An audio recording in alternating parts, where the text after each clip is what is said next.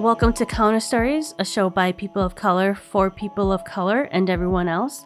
I'm Halil Lee, owner of the Other Media Group, VP of Programming at Ampers, and Counter Stories producer. I'm Don Eubanks, member of the Mille Lacs Band of Ojibwe Indians and associate of Dendros Group. And I'm Cindy Morales Garcia, co founder of the Courageous Change Collective.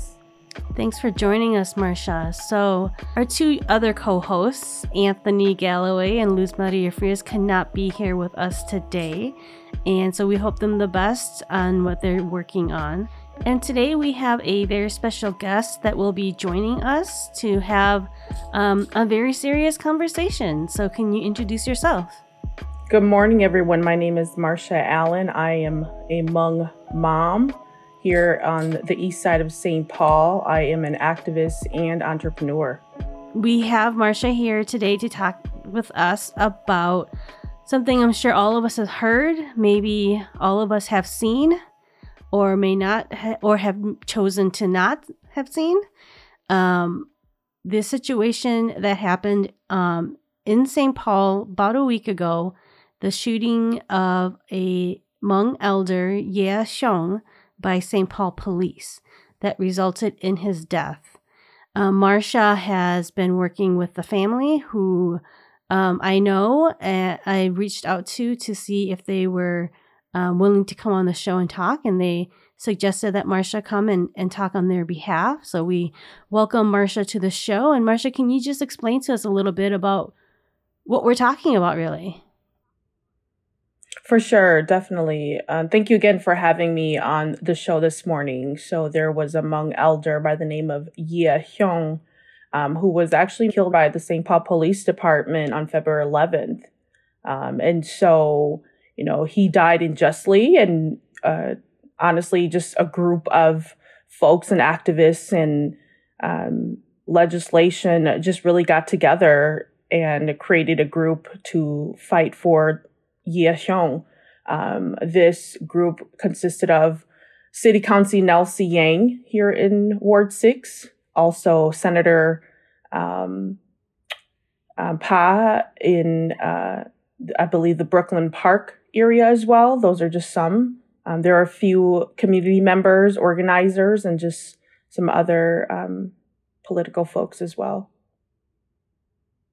This incident uh, in a um, a senior high rise building where I think, you know, from what I can remember about seeing reporting on it is is uh I think the first reports came out that there was some kind of disturbance or something that happened at this high rise building that the uh, St. Paul police responded to, and that the uh, and that the uh, individual that was shot, because at that time we did not know the uh, ethnic um, ethnic uh, background of the of the individual that that was shot.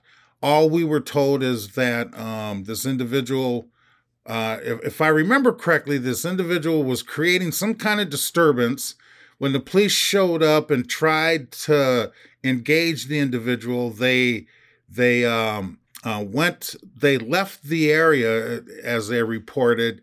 The police followed, um, and then the individual uh, apparently um, turned around toward the police with a knife and refused uh, commands to drop the knife. Uh, and the individual was tased and shot. If I remember, I mean, that's what I remember hearing initially on the reports and in hearing similar type stories like that for about I don't know two three days. Um, you know, nothing Before the really body cam much deep.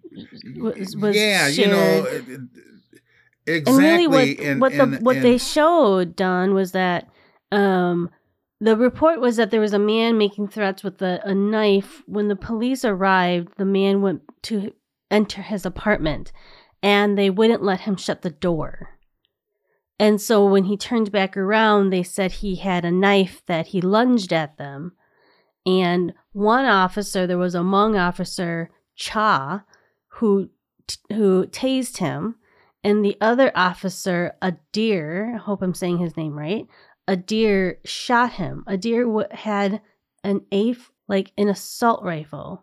Yeah, AR 15, AR 15. And so I really want to highlight who Yia Xiong is. Um, Yia Xiong is a 65 year old secret war veteran. He is deaf. And you guys are right. Those St. Paul police were called into an assisted living apartment in St. Paul.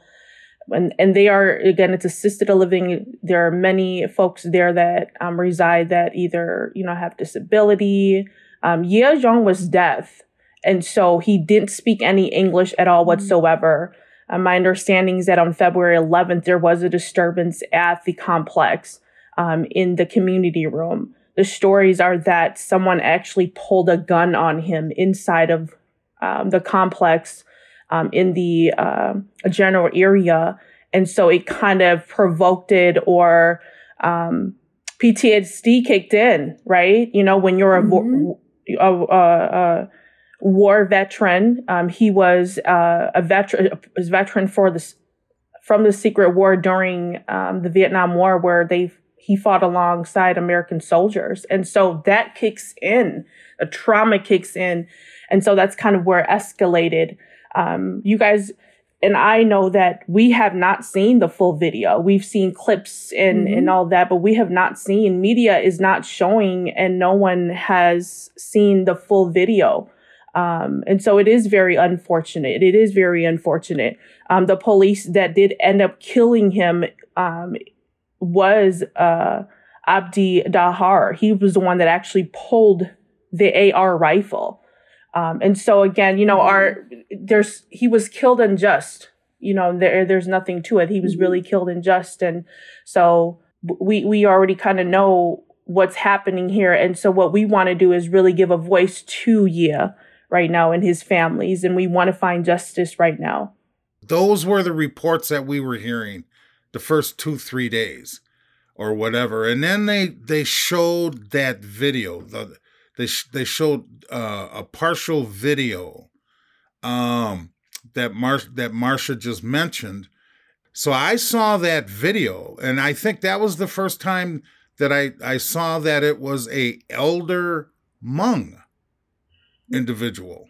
So mm-hmm. at, at that point, I had no idea who the police had shot and killed. But once I saw that video, I'm like, oh my God, this is an elder Hmong person. And then after, you know, and and in that mm-hmm. video, they were explaining that they were telling him to stop. He opens his apartment door. He seems to walk in for a short bit and turns around. And it's at that time they stopped the video because apparently that's when he he had been shot. Eh, but then they showed they just showed kind of a shiny thing. You couldn't really see what this object was, but they were describing it as a knife. Now I don't know if I saw a knife or not. I just saw a reflection. And in our communities of color, that's all it takes is a reflection of something or just the mm-hmm. description of it. I mean, it this kind of really reminded me of um of the uh, no knock warrant where these police bust into that apartment looking for one individual mm-hmm. and and the, uh, his cousin sleeping on a couch wakes up startled to having these police officers mm-hmm. um, charging into the apartment, hollering at him, and he has a gun that's registered in his name, and all he does is lift it, and he gets blasted. Right? I mean, th- this is what that video reminded me of. It's mm-hmm. like there was no time to discern exactly what was happening. Now Marsh is telling us that he was deaf Mm-hmm. And so, mm-hmm. you know, that even makes this worse. How, how do you shoot mm-hmm. someone who's deaf? And so I want to just kind of come in and interject too. And I appreciate that, Donald. Like, I want to really interject, right? Because the video does show that he did come out with a with a knife. So that's that's accurate. He did have a knife. However, let's just take a look, rewind the video that we see, right? The media has been mm-hmm. sharing there was a moment that he was standing in front of his door picking his keys, right? Yeah. You can Yeah. clearly see there was a moment right there when the St. Paul Police Department could have interjected that very Mhm. moment. Instead, you see a taser and an AR rifle. I mean, I it was it was I believe on one of the newspapers and I, I took a picture of it. Mhm. But that was a moment right there for the St. Paul Police Department to really de-escalate that. They followed Mhm. him this man was clearly still standing in front of his door before he even entered into his apartment building. And that's the piece, that's the part right there that we want to focus on. Why was COAST not called? COAST is a mental health, uh, mental illness um, in the in the city of St. Paul that will come out to situations like this. It, it- they were not called. No one was called. Even the police that were there, no one stepped in um, to Mhm. intervene to to de-escalate the situation at all. Okay, that's another. That's one of the pieces we I want to highlight. Another piece is again we can all see in the video a taser was fired and then an AR rifle was fired. So Mhm. how is that protocol? You know, Right, that's right. how Mhm. is that protocol, right? How can the chief say that was protocol when both were fired at the same time? What is protocol? You come to a knife with an AR 15, right? Mhm. So now again there was no de-escalation and that is Yeah. that is the unjust. That is really the Yeah. unjust, right? Well, well, Marcia, um, you, why why was he tased? I mean, what what was the threat? Here's what I saw in the video was was um an elder Hmong walking toward his apartment with no explanation why he was ta or what you know what were they Mhm. what were they attempting to do?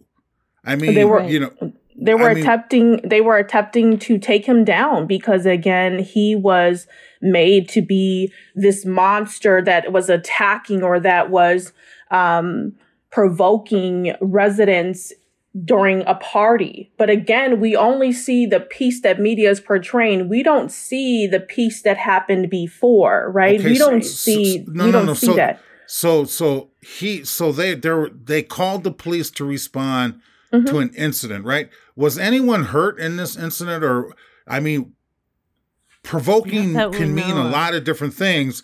we, we Right, don't so- know so we The don't we know have a report was deaf that they were threatening. He was threatening. That's the re- Yeah. that was the call. Was he was threatening? Okay. So was he threatening with a weapon? Was he threat he was just Well, that he was what, threatening with a his knife. voice?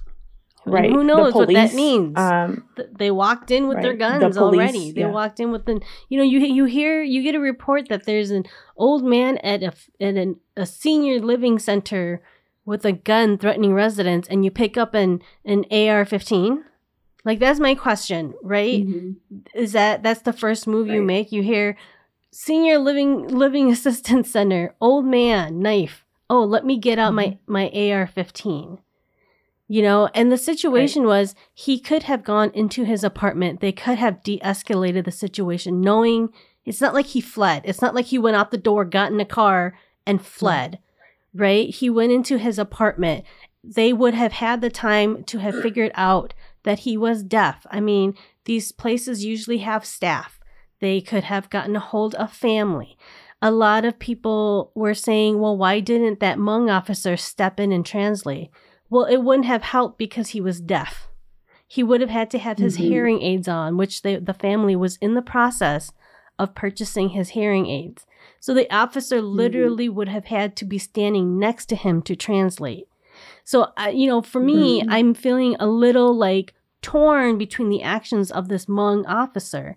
People are saying, you killed him, but he was the one who set off the taser, not the bullet.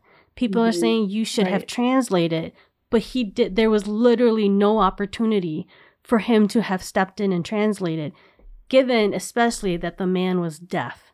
Now, when the video came Right, out and it was an edited video, they did not release the full footage from either cameras. The police edited together the pieces they thought were ve- relevant and put and that's the re- the video that was released. I didn't watch it for a few days.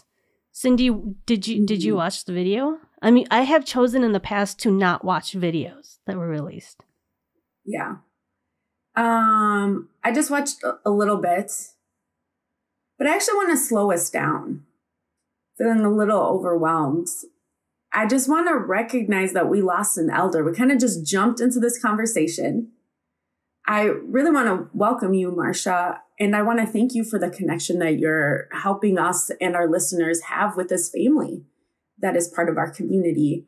Um, I don't know about y'all, but I feel like, wow, I just want to notice that we have been hearing about so many shootings these last few years that it can be very easy to just jump into analyzing, deciding who's wrong, doing all this stuff right away, right? Not that this is new in our communities, but that we have been connected to it via news, via accountability, via social media in a way. So I just kind of want, I, I personally just want to notice a few things here. I want to notice that um, we lost this elder, Yia Xiong. I want to notice that um, it is very easy to jump into deciding who's right and who's wrong. We have a justice system that is based off this of, of off of this puritanical concept of punishment. There's a black and white. There's a right or wrong. There's someone who needs to be punished and someone who did right. And I think folks are looking for that, right? When we hear these stories, we want to look for the justification of, well, either the police were 100% wrong, it was completely unjustified, or the police were 100% right. And here's this individual who is violent or is whatever. Like we reach for that because we want to make sense. Of but Cindy, I, things. I want to I want to interject, and I don't I don't mean to interrupt you, but then again, that system is all Yes. it's not that system Yeah. is not set up for us, right? That system is to yes, to I'm with protect you. the police. I agree. I agree. And that's exactly where I'm going. I think that's where Don is trying to go. So, what I'm saying is, I know we are set up. We have been set up. And that's why our stories have been invisibilized. Because actually, it's hella more complicated than that. And what I appreciate about us being able to have this conversation and what I think we're inviting our listeners to lean into with us is there are nuances here that matter, that humanize, that must be heard that need to be heard if we are to do right by the elders we lost, the young people we've lost, the folks in the system who, you know, are complicit or who are trying to figure themselves out. And I think that as we saw earlier, as I appreciate Don, you sort of laying it out, like that's not how we were set up to understand these things, right? Like what is going on? You know, we have this elder who is a survivor of war, who has this weapon, who can't hear, who got uh, I, I kept wondering, so who, if somebody like initially pulled a gun on him, what happened to the person who initially pulled the gun on this elder? Exactly. You know, but the thing is, like, we have an elder in distress who, who may have been a threat to the community because of how systems used and discarded him and left him. And the truth is, he may have been, you know, uh, a threat to the community, yet this is not how we need to respond or have to respond. So there's all these nuances to the story that I think that is our work here today. How do we build the muscles of complexity that there is no completely right or wrong, completely black or white situation here? There is a gross, gross misconduct on the police of violence, like I think overreaction that took something invaluable for our, our community. But if we only focus on just how they totally messed that up, we miss that we have elders out there who need us, who who we have failed them through our systems, and that also needs to be looked at. And so I appreciate, uh, I just appreciate Marcia the complexity you've been bringing, and that was my initial question at the beginning was like, what do we need to know that we don't know? What what truths are the family and community holding that the rest of us are not able to hear that will better illuminate what the frick happened, but also what actually what is the accountability we are asking for? What are the systems that need to get changed here? Because I feel like that's the only way to do right. Is Mhm, not to like stay with the like here's a here's a martyr here complete villains because that doesn't actually heal anything or bring any of the change you know so we know how to continue to like process and react in powerful ways to Right. these stories right? Right. that we get hoodwinked about, we get Right. manipulated on. And so I'm wondering what else, you know, what is something, what is most important for the family right now for us to know about this elder, for us to know about how things went down? For this sure. is why I And so- wanted the two of you on this on this Zoom with me because I feel like I'm also like blinded by rage. You know, Yeah, at, the- at this point, for sure. you know, I've been seeing all this and all the the rallies and people Yeah. You know going to the police stations and holding vigils, and I'm like blinded by this rage that this Yeah. happened and and Yeah. the many options I feel that are available to police and and the and and you know what are we asking for, right? I mean, Yeah. what can we do? Ask yeah. for additional training because they they've said that they've they've said we've done the Whatever extra that training means. Yeah. whatever that means. Well, it, Well, it and- doesn't seem to be working. And I want to recognize like this isn't, you know, I'm Latina, this isn't an elder in my community. I think we need to acknowledge when we're closer, the more proximity we have to the pain, the more you may know. You know stuff, Hilly, that allows you to jump into, I'm gonna point this stuff out that I don't know. But I want to mm-hmm. be, I'm like, I want us to be connected, right? Like I want to be this in this with you. So I I need to like, you know, as someone connected, but up outside. I just want us to recognize that there are reasons we all respond the way we do, and that's why we need each other. Some of us are ready to mm-hmm. jump in and just go, you know, and some of us are like, hold on, I'm trying to process this, and I got you. That's what we get to do together with our listeners, and there's space for wherever we are in relationship to this issue, right? Yeah. Thank you, Cindy. So Cindy, you know, you bring up a well, you always you always have a way of of connecting and bringing up all these interesting points. And I think that, you know, and I think sometimes and thank you for reminding reminding us of that because here on Counter Stories, unfortunately, ever since we began Counter Stories and the original idea of Counter Stories was was the four of us would come together and just share our own perspectives from our various communities on current news events. That Mhm. was the initial idea of counter stories. And unfortunately, what happened is the current news events where we were always responding, unfortunately, to the police shooting and killing someone, generally a black male, right? Um, I would have to say, yeah, generally a black male was being killed by a police officer. And so, it, you know, people may may may look back at our, our various podcasts, but we were always addressing those kind of issues. Um, so for me, you know, there is a lot of background to this to this incident, but when I first saw that video and I realized this was among elder, well, then my perception of what happened and what I've been hearing immediately changed Mm-hmm. because I had the overwhelming feeling that the police were feeding us this line that we as individuals of, of, of that come from various communities of color are so used to getting from police from those official reports even from the news agencies when these first came out and Mhm. so the video immediately showed hey wait a minute that you know there's something unusual going on here that individual did not have to die and Yeah. my reaction was the same as i saw them as i saw him standing there fumbling with his keys to try to get in his Mhm. door i was like well why don't you just go up there and just gr- you Talk this know is the moment. yeah th- Right. that's Yes. it i mean what Right. were you And waiting for He was clearly afraid. Right. He was right. clearly. Fr- I would be freaked out. You're coming at me with this like giant assault rifle. I'm just trying to. I'm like, who would Well, not be freaked and out? not in just that. that, now we're finding out he was hard of hearing Oh. and he only Mhm. spoke Hmong, which already made it bad.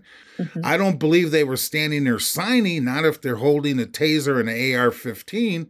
So no one's signing to him. So he Mm-hmm. has no idea. My he, he has no idea. And then I hear now that he he he fought in a secret war. Mhm. Well, that even adds. I mean, that even that that compounds this issue even more because that meant he was recruited by the the CIA I- to to engage in an illegal war because we weren't supposed to be in Laos at that time. Mm-hmm. And so the Hmong were recruited Mm-hmm. to to fight the uh, northern uh, uh, the North Vietnamese in the Ho Chi Minh Trail there.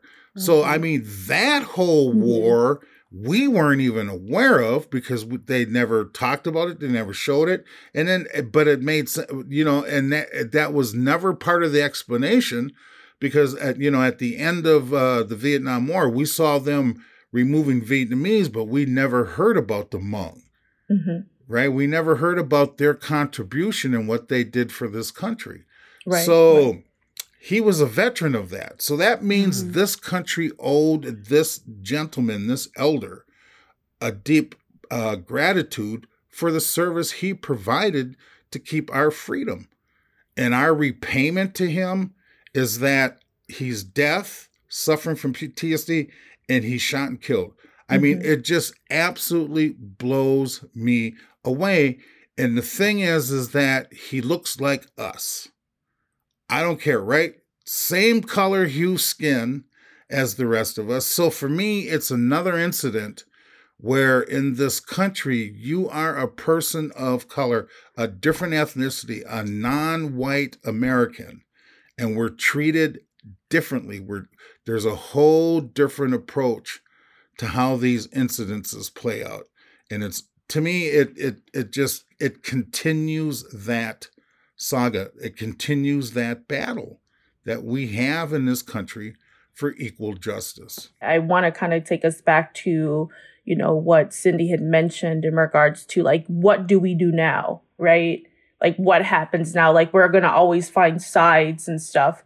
Uh, I think it, this has really divided our Hmong community. Right. Mhm. And so now I kind of want to just take us back to like, what was, what was said, you know, what do you think the, that, do you think that the St. Paul police put, St. Paul police followed procedure? Um, and I have here that the St. Paul Police Chief Axel Henry continued to advocate for these two officers. We're talking about Cha and Abdi, that the procedures that they use were ethically correct, right? Mhm. And so let's kind of take us back again. We Yeah. go back to whenever there is police brutality or whenever someone dies at the hands of the police unjustly, like we're always kind of taken back to this space again. Yeah. Like, what happens next? What happened next? Like, history has shown that, of course, the procedure that you guys are in placing is not working. Again, s- we're paying money. We have folks in place, especially here in the city of St. Paul. We have the department, um, the coast, which is the community outreach stabilization unit. Like, why do we have these in implementation and it's not Right. being utilized? You know what I mean? And so, really, our ask, our ask, not just on behalf of the family, but for our community and other communities that have had their loved ones killed by the police. We're Mhm. asking for them, the St. Paul Police Department, to fire, arrest, and prosecute the St. Paul police officer Abdi Dahir and Nashu Cha. Hold all the officers on the scene accountable. Again, why did they not intervene? So that means that there's a procedure when it comes down to training, it's incorrect. It's incorrect. And so, how many times, how many more lives do we have to lose for them to take a look at it? Right? Yeah. Like, you know, we say, okay, take that and and and and develop something that's a lot better. Mhm. That the the these two officers had one year. Ooh. You know, they're they're rookies yeah. they're rookies. Where were their who where why why couldn't they partner? I mean, there's so many different questions, but the, the my my point here is that every time someone dies by the hands of the police unjustly, we're always in this space again. We're always back and discussing like what if, what if, and it's like we know our communities know what is the police doing, what are they doing. Mhm. Yeah. And I want to point out, you know, it's so interesting because so often when we have conversations on police shootings, it's within the context of the Black community, right? Historically, that makes sense. Um, and then, and so we seem to think like, oh, this is just a black and white issue, right? For Only sure. black folks are getting killed. The rest of us who are brown or somewhere in between, like, we don't have it as bad or we don't want to, it's like, no, when you're the other, you're the other. Like how black and mm-hmm. indigenous folks have been treated is the blueprints for how the for rest sure. of us are going to be sure. treated. So like this is an everybody issue, right? And so, um, but here we have this Hmong elder, right? And we seem to think, you know, I'm just trying to point out all the ways that these narratives are not serving us, right? That we've oversimplified it. Like it's black and white issue. All it, the issue is like these white cops, right? There were no white cops present in this scenario, right? It's that we had two folks of color, and one of the, and one of the cops was a Hmong person as well. And so we're seeing that it's not just like these individual actors, someone did something wrong, but it's these systems that have trained us mm-hmm. where the, the procedure in and of itself is setting us up, no matter who we are, to target folks of color and to always respond in ways of, of violence. Because if our if the roots of this institution go back to slavery, those people that they're persecuting were never fully human to begin with. That is woven into the DNA of these procedures. Like I think that's something we have to reckon with, even though times have changed or whatever. That that is woven into the thinking. We, that's like we've inherited those genetics with these with these systems, and until we fully recognize that, I think we have to question.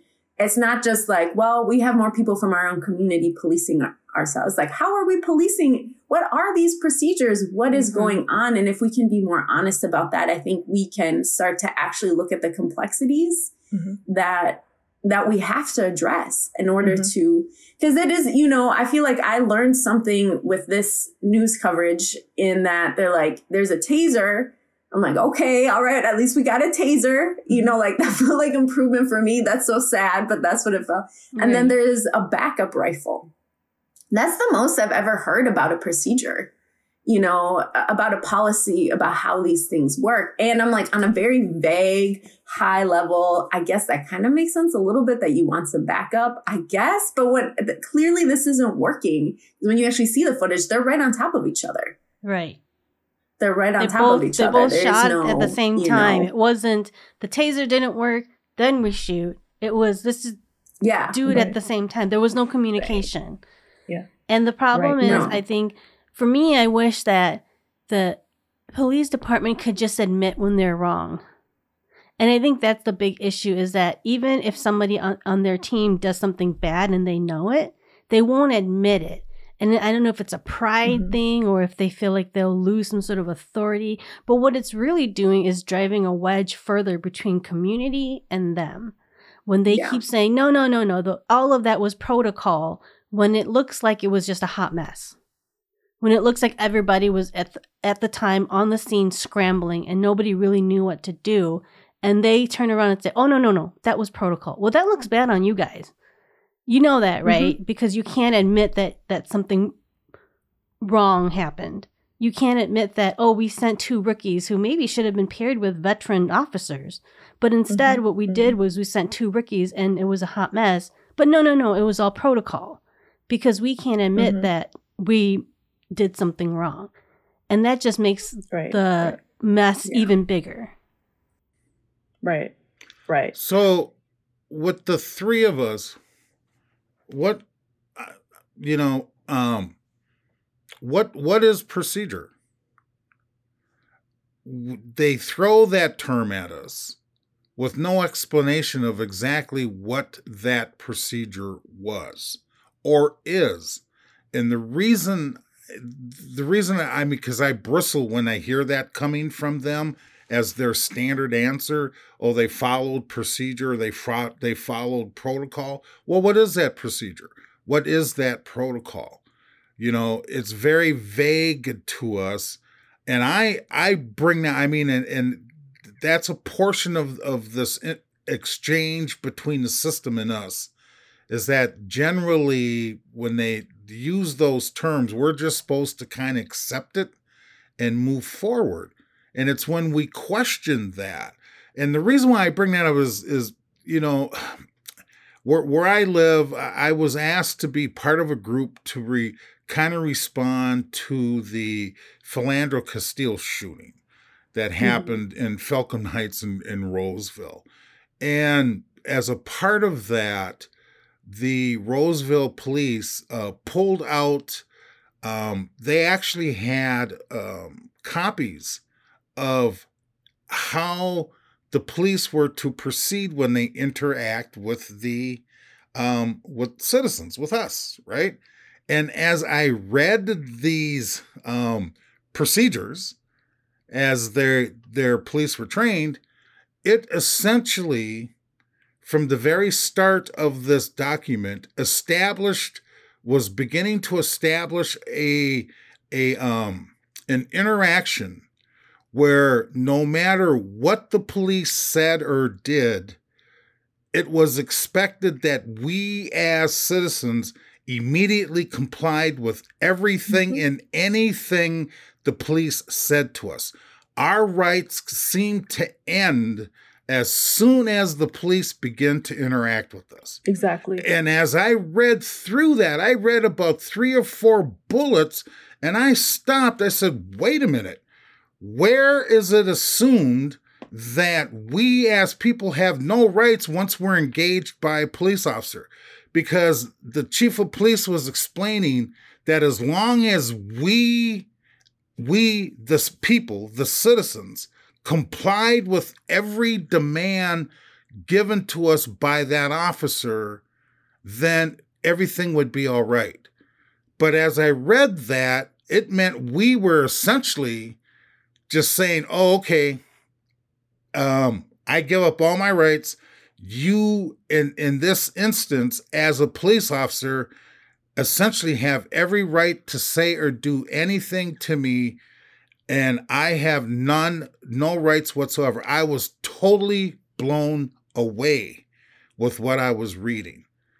And I was trying to figure out where along, where in in in, in our interaction with uh, systems that supposedly were put in place to protect and serve, even though history shows us that indeed was not necessarily the case, because Policio, I, I you know there have been there have been things in history that show that uh, you know until police departments officially were created the only thing that we had in place at that time were uh, people who were paid to go and and um um and and uh, hunt down runaway slaves. Mm-hmm. and out of that situation we eventually morphed into what we call police departments and i mean but think about that people were paid to go hunt down and bring back slaves, right? But I and I don't want to get into this whole history thing, but it's those procedures and protocols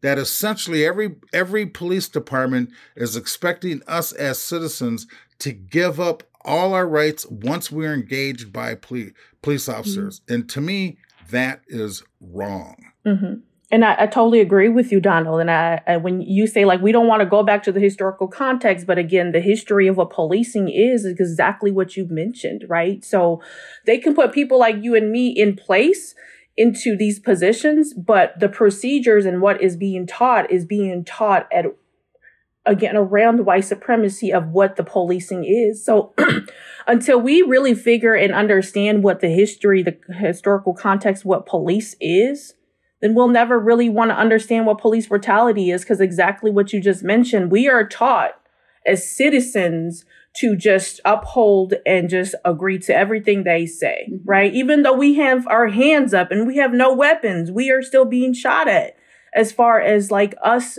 the people that look like me and you, black and brown people, right? What's happening? Who's connected? Who who are who are the champions here? Because there are champions, you know, like this this family is not staying quiet and we need to know where that's happening. For sure. And, you know, one of the things, again, when we talk about the history of police, like, how is this going to change, right? Is police reform. And so, how many conversations do we need to have? I guess, like, as many as we need to. Mm-hmm. The families, along with Justice for Yia Xiong, our group. Um, and there are many other groups that are standing in solidarity. We are meeting to really have a conversation about the police. Like, how can we change this? Right? Because it starts at the core. And the core is, of course, unfortunately, Abdi shot, Officer Abdi shot him. But again, it's at the core of like these procedures, as you guys were sharing, like who is hosting, who's policing the police, right? You know, mm-hmm. who's, who is writing these procedures. And so I think that's so important for us to also rem- remember as well. Um, there are many, many folks that are just stepping up and volunteering their time and just, you know, wanting to hold a space for folks to, you know, create action and, um, you know, be together in this in solidarity, not just our Hmong community, not just Black, but, you know, every community. And I think that's something that we really need to highlight too, right? Yes. Is like stronger together solidarity because it's yes. not affecting just one community. Of course, you know, I, I have a Black son, so this hits me mm-hmm. many, many times. Mm-hmm. And so, um, mm-hmm. yeah. yeah, we're with you.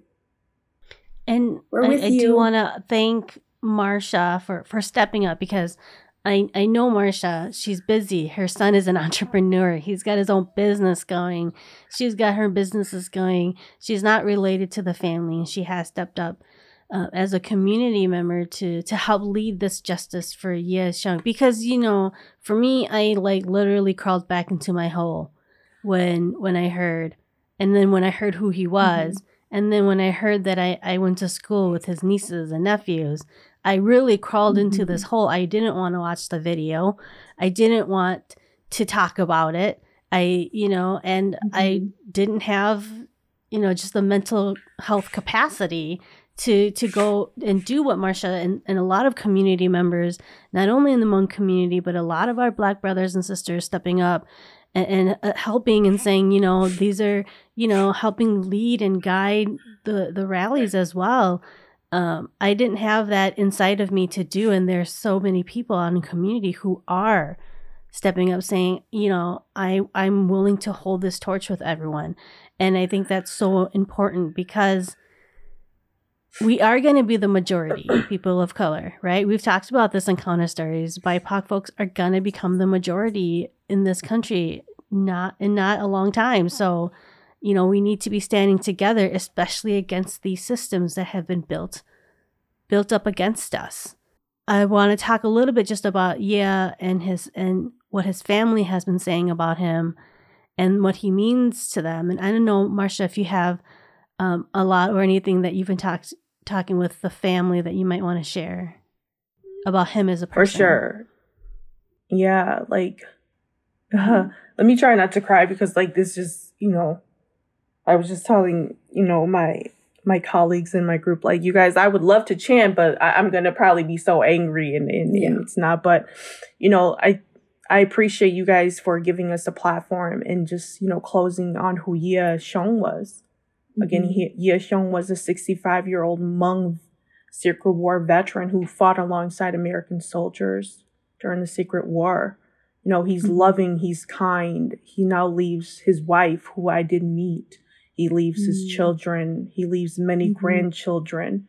You know, the St. Mm-hmm. Paul Police Department painted him to be this very aggressive man. That's not who he is. You know, he is a part of um, our community. He is um, disabled. He is deaf you know so mm-hmm. he was very gentle kind a loving person and so um his families really want us to remember that about him yeah like he could have been any of our grandfathers or any of our yes. fathers right and so yes. i think that's um well he actually was younger than i am right so so thank you for including me in that category, Marcia. but you know, it, it, and and and that in of itself is startling because that meant for him to have fought in that war, he was young. Mm-hmm. Right? Mm-hmm. So he's 3 years younger than me and um and in 19 what i started college in 1973 and the war was still going on and i was only 18 years old at that time yeah. so mm-hmm. if the war ended in 75 right i would have been 20 he still would have only been 17 years old so mm-hmm. how old i mean he had to have been a child mm-hmm. to mm-hmm. have been engaged in that war think about that i mean just three years so to me, that is absolutely startling that he was recruited at that age, right? He was a young man, to I have know fought in that people war. who were as young as 10 years old when they were recruited for the Mhm. Secret War.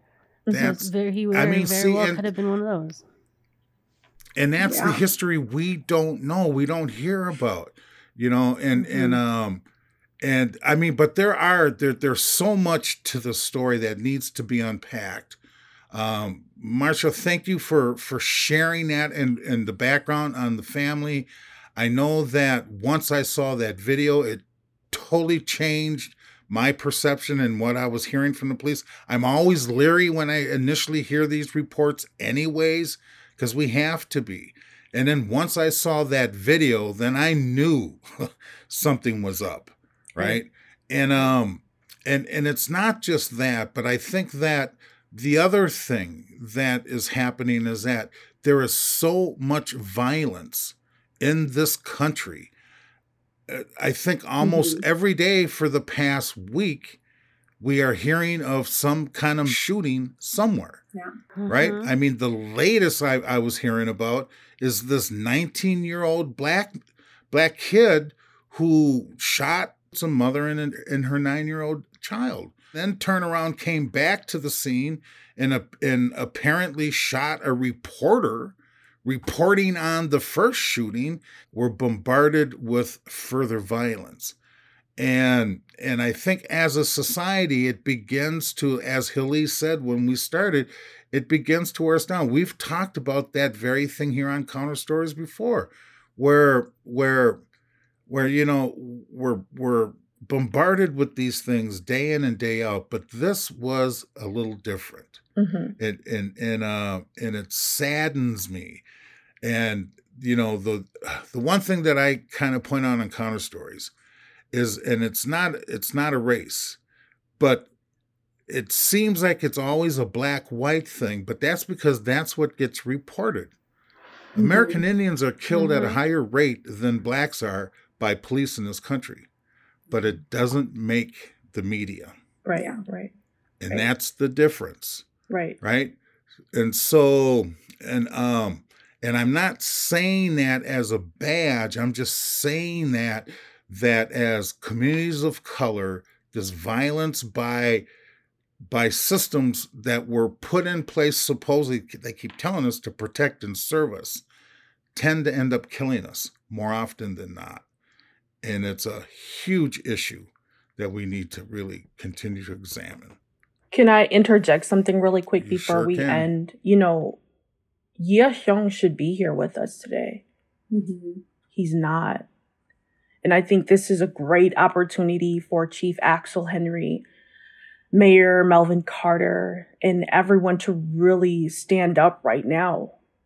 And we can we can be that. We can be that for them to say, "Listen, we understand that there is uh there is something I don't want to cuss on an ear, right? But there is something here and we apologize for this right? We are put in place. You guys have voted us in place to change this so that it is equal and that these are ethical, right? And so this is a moment for Axel Henry, Chief Axel Henry, and Mayor Carter, specifically in the city of St. Paul, to step up so that we can begin this healing process, right? Because again, we don't want to forget that Ye, Yia Xiong left his life due to this. So I just really want to interject that. Like, this is a moment for them to really stand up and for us as not just a city but as a country to really take a look at the police brutality and the death by the police unjustly and a moment for us to really start the healing process and so I, I would hope that chief axel henry and mayor melvin carter if you guys are listening